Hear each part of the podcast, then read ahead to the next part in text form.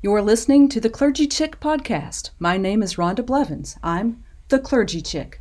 From October the 25th, 2020 at Chapel by the Sea in Clearwater Beach, Florida. The text is Matthew chapter 22, verses 34 through 40.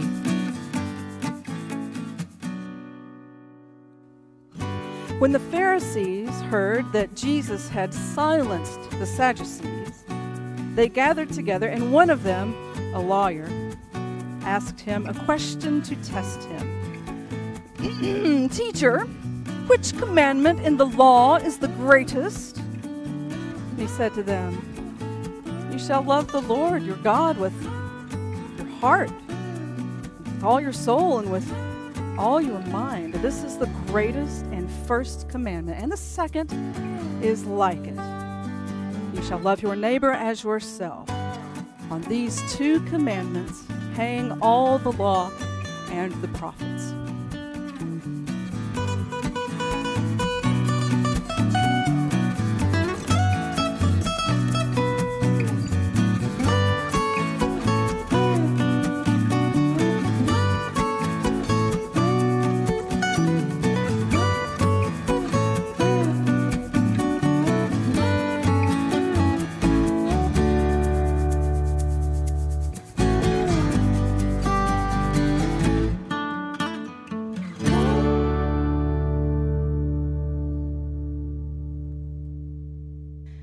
Question for you, how long do you think you could stand on one foot?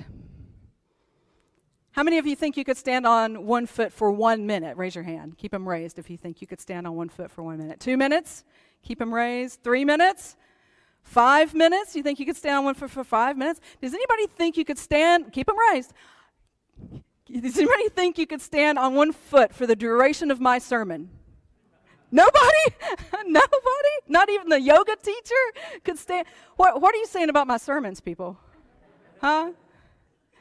There's an ancient story that comes out of the Jewish Talmud. It's about a guy who went seeking. He was a Gentile, and he came to the Rabbi Shammai. And he was thinking about converting to Judaism, but he had this one request. He asked the Rabbi Shammai, I will convert to Judaism if you can tell me the entire law as I stand on one foot.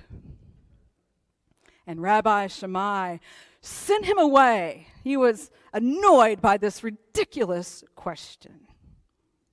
And so the guy went away. Thing is, I don't really blame Rabbi Shammai. I mean, the Jewish Torah has 613 laws. Do you think you could teach the entire Torah, the entire law, 613 laws in the amount of time that a normal guy, could stand on one foot? No, it's a ridiculous proposition, isn't it? So I can't blame the Rabbi Shammai for sending him away. It's just too complicated, right? And that's sometimes what religions do, isn't it? We tend to complicate things, don't we? Make it more difficult than it has to be. Now take our neighbors down the road, the Church of Scientology.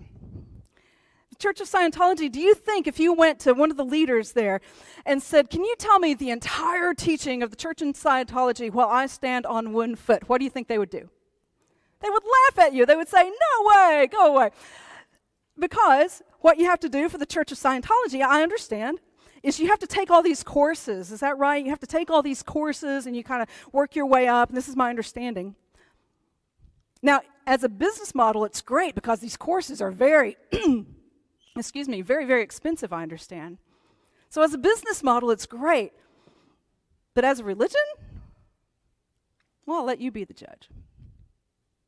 But before you judge too harshly, think about our own Christian history. I'm not sure that we've been much better in our 2,000-year history. Think back to 1519.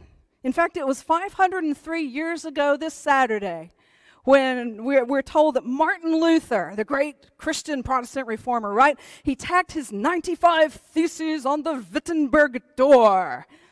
And why was he angry?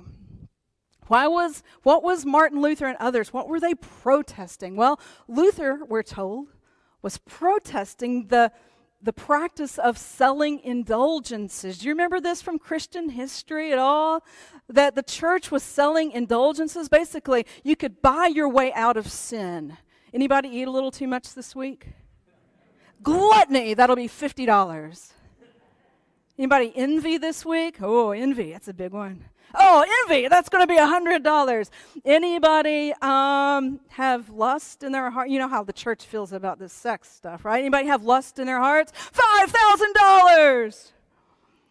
So the church was selling indulgences. You could even buy people out of purgatory, and Luther saw this for what it was, and so he protested. He tacked the 95 Theses on the Wittenberg door.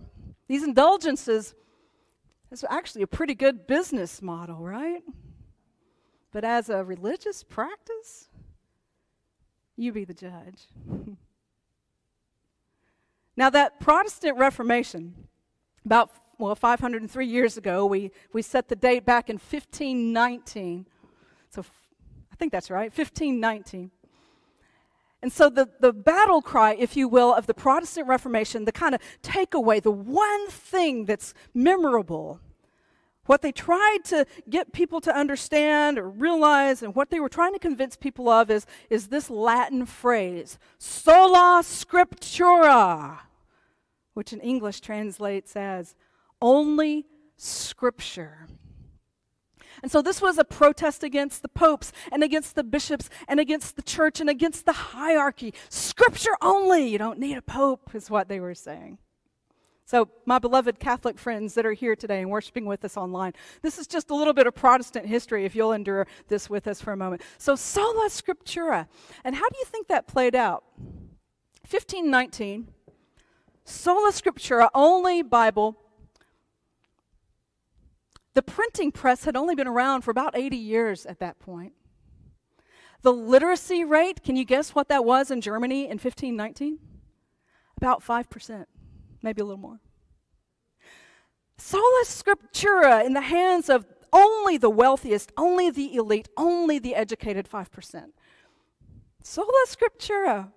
But how do you think that's played out as a business model?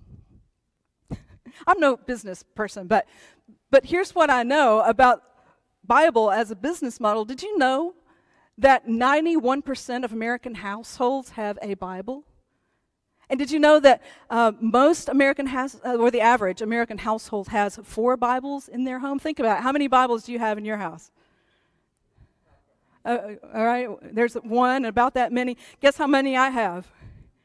Yeah, you can't count. I've got so many Bibles. I've got Bibles everywhere. There's Bibles everywhere. You walk into my office, just Bibles will fall on you. I'm just kidding. That's not true. So 91% of American households, 4 Bibles per average household. The Bible publishing industry, people spend $500 million per year on Bibles. The Bible is not only the best-selling book of all time, it's the best-selling book of the year every year. So as a business model, pretty good model, right? But how about as a religious practice? Well, I'll let you be the judge. Diana Butler Bass, I know, a church historian, back when we were celebrating the 500-year anniversary of the Protestant Reformation, she asked her Twitter followers this. She said, Protestants, it's been 500 years. What is your dream for the next 500 years?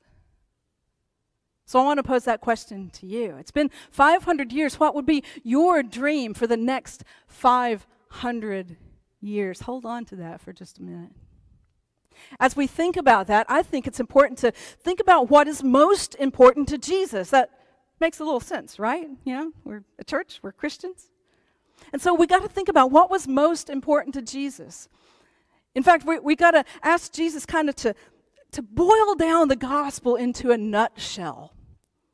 What would it be, Jesus, so that I could stand on one foot in heels as you told me what the gospel boils down to in a nutshell? I am pretty impressed by that. Look at that. And what did Jesus say when the lawyer, Pharisee, came to him saying, what is the greatest commandment? He's trying to trick Jesus to either get him in trouble with the authorities or with his own followers. And you know what Jesus said, right? Because we just read it a moment ago. But before I read it again, to really drill it in, I want to see if maybe you can do it while you're standing on one foot. If I can read the answer to the question while you stand on one foot. Do I have any volunteers that would be willing to try to stand on one foot while I boil the gospel into a nutshell through the very words of Jesus? Go ahead, step out into the aisle if you're willing. Anybody in the choir loft? Okay, I got one taker up here. Anybody up in the balcony? You know, don't do that. You might fall over. That'd be a bad scene. All right, so we got a few people. All right, oh, even my own husband is willing to try this. All right, anybody in the cry room? No? One foot? Well, okay, there's Dr. Mike's going to stand up there. Oh, Laura. Okay, here we go. One foot on your mark. Get, set, go. You shall love the Lord your God with all your heart and with all your soul and with all your mind. This is the greatest and first commandment, and a second is like it. You shall love your neighbor as yourself. On these two commandments hang all the law and the prophets. Now, who was successful? All right, a few of you. Very good. Well done. Thank you. Good job, guys. You see, we don't need to complicate this thing. It boils down to two commandments, people. Love God and love your neighbor. That's it. Some of you sometimes will tease me, why do you talk about love so much? Well, now you know. Or in the words of Hamilton, if you don't know, now you know. Thank you for that. That's it. It's this verb. In fact, these two commandments can be boiled down into one action word. English teachers know the difference between a verb and a noun, right? A verb is what, Donna? It's an action word. It's an action word, one word, love. You see, some churches, maybe you've been a part of churches like this. I know I have. Some churches think it's really important to have all the right beliefs. They're all about beliefs. You have to have all the right beliefs in your brain. And they boil it down to having all of these right beliefs, and they complicate it. I took this course in seminary called systematic theology. Sorry, Professor, if you're watching. Systematic theology, and all the theology, everything you believe has to line up, and it has to be this complicated system, and some churches are all about having all the right beliefs. And guess what? If you don't believe like I believe, you are doomed. Dun, dun, dun. That's some churches. Other churches, it's all about how you feel. Maybe you've been to churches like this, or maybe... Maybe you grew up in a church like this where they create these worship experiences that's very emotive, like ecstatic, right? And they try to kind of gin up this certain feeling that you can feel God. And they're very good at doing this, at producing a worship service where the emotions are stirred, kind of like a good movie, right? It can get you to feel certain things, sadness or fear or joy, happiness. Right, so it's all about how you feel. That's some churches. But I've got to ask you a question. What good are beliefs and feelings if they don't translate into action? See, Jesus Christ, when he was teaching, he never said, here's a systematic theology that you must agree to before you can enter into my kingdom. I don't remember that from the Bible. Nor did he say, you've got to feel this certain way before you can enter into my kingdom. I don't remember that from Scripture. A black preacher friend of mine used to teach young preachers this. Preacher, you got to give them something to do. So if you'll notice, I often try to give you something to do, but that something to do that I often try to give you really boils down to one action word. What is it? Yeah, you got it. So how do we do that? How do we love? We're supposed to love God. How do we love God? Well, we love God, and I think the choir sang about that a few moments ago. We love God by loving the thing that God loves. What does God love? Yeah. There's a verse that comes to mind, John 3:16, for God so loved the world. So how do we love God? We love God by loving the world, because that's what God loves. Strange thing about love. Love is the only thing I can think of that we get more of by giving it away. And we all want love, don't we? If we're really honest. Even the macho men, maybe if they were to be vulnerable and real with us, might even say, you're a macho man, Brian. Don't we all, don't we all want love? Here's what author Glennon Doyle has to say about that. She writes about the human condition and how at the end of things we just want love. We hurt people and we are hurt by people. We feel left out, envious, not good enough, sick and tired. We have unrealized dreams and deep regrets, she writes. We are certain that we were meant for more and that we don't even deserve what we have. We feel ecstatic and then numb. We wish our parents had done better by us. We wish we could do better by our children. We betray and we are betrayed. We lie and we are lied to. We say goodbye to animals, to places, to people we cannot live without. We are so afraid of dying, also of living. We have fallen in love and out of love, and people have fallen in love and out of love with us. We live with rage bubbling. We are sweaty, bloated, gassy, oily. We love our children. We long for children. We do not want children. We are at war with our bodies, our minds, our souls. We are at war with one another. We wish we'd said all those things while they were still here. They're still here, and we're still not saying those things. We know we won't. We don't understand ourselves. We don't understand why we hurt those we love. We want to be forgiven. We cannot forgive. We don't understand God. We believe. We absolutely do not believe. We are lonely.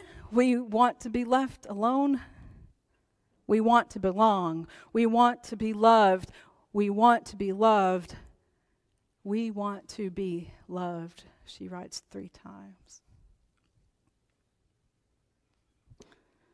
So back to the story from the Talmud about the guy thinking about converting to Judaism only if a rabbi could tell him the whole law while standing on one foot. And so he gets shunned from Rabbi Shammai, and he ends up at the doorstep of Rabbi Hillel. And he says, Rabbi Hillel, I'll convert to Judaism if you can give me the entire law while I stand on one foot. And Rabbi Hillel said this while he stood on one foot. What is hateful to you, do not do to your neighbor. That is the whole Torah. The rest is the explanation of this. So go and study it. So back to the question that Diana Butler Bass posed. It's been 500 years, Protestants. What do you dream for us for the next 500 years? You want to know how I answered her? Thinking about the battle cry of the Protestant Reformation, I said, Sola Caritas. I had to look the Latin up. Only love. That's it. Next 500 years, if we could live into that, what kind of world would we have? How much better would the world be? And so, people of faith, I invite you to do a little self-reflection for a moment. You can do this in your brain, or even if you can write it down if you have a pen in the bulletin. I want you to rank yourself on a scale from 1 to 10, kind of do a little self-evaluation. How are you growing in love, with 1 being, yeah, not so much, and 10 being, I'm booming with this, I'm doing great. Where are you? How are you growing in love? And my second question is like it. It's an evaluation of our church family. of how we're doing as a church, because it's not about buildings and budgets and bodies, or as I like to say, buildings and budgets and butts. It's about love. And I think the metric could be, should be, needs to be this. And how would you answer this on a scale from 1 to 10? As a result of participating in Chapel by the Sea, I am becoming a more loving version of myself. If you're growing in love and the church is helping you do that, then we're doing our job. We're doing our job. If we're not, we've got work to do. And guess what? Spoiler alert, we've got work to do. Do love. Enact love. Grow in love by giving it away.